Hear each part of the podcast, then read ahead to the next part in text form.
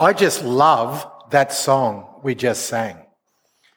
We sang, From heaven you came, helpless babe, into this world your glory veiled, not to be served, but to serve, to give your life that we might live.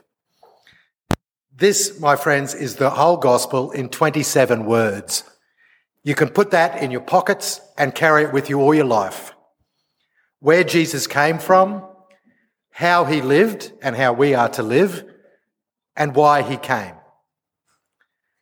By coming as a servant, Jesus literally enacts the Bible truth that in the kingdom of God, the least shall be the greatest. We believe as Christians that Jesus Christ is both 100% divine and 100% human. The kingdom of God has its own mathematics.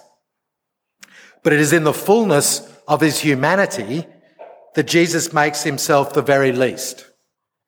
And in so doing, becomes the firstborn into the new kingdom, which he himself establishes by that very act of servanthood.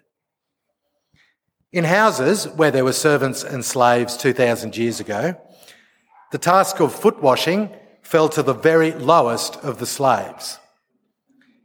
In the Jewish collection of wise sayings and teachings of centuries of rabbis' oral and written teachings on the Jewish law, foot washing is included in the list of things the Jewish slaves weren't even permitted to do.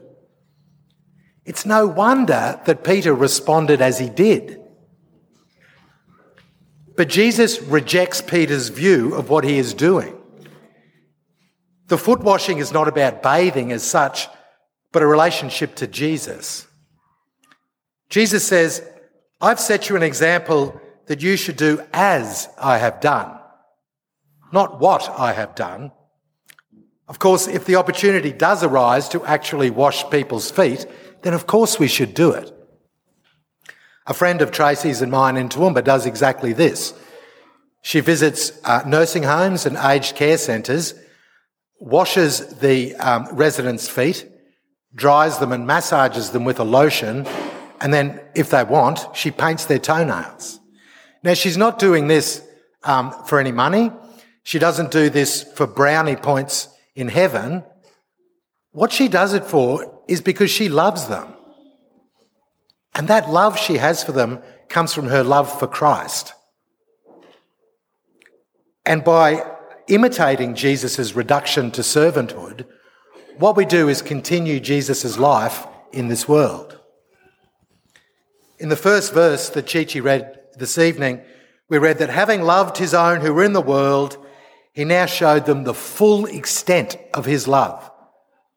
That is the fullest expression of Jesus' love for us in his time on earth was to become a servant. And he did this by fully emptying himself of his divinity and filling himself with absolute and pure humility. This love will reach its fully extent the very next day when he empties himself all the way to death. By this emptying of himself to become the lowest of servants, Jesus shows us what true humility looks like.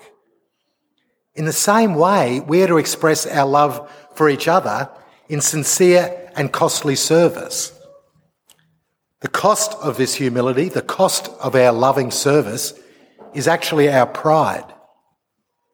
The freedom we find in Christ the servant, then, is our liberation from our, our obsession with and enslavement to self interest. It's a freedom to serve others, which is truly serving God. And this is our God, the servant king. He calls us now to follow him, to bring our lives as a daily offering of worship to the servant king. Amen.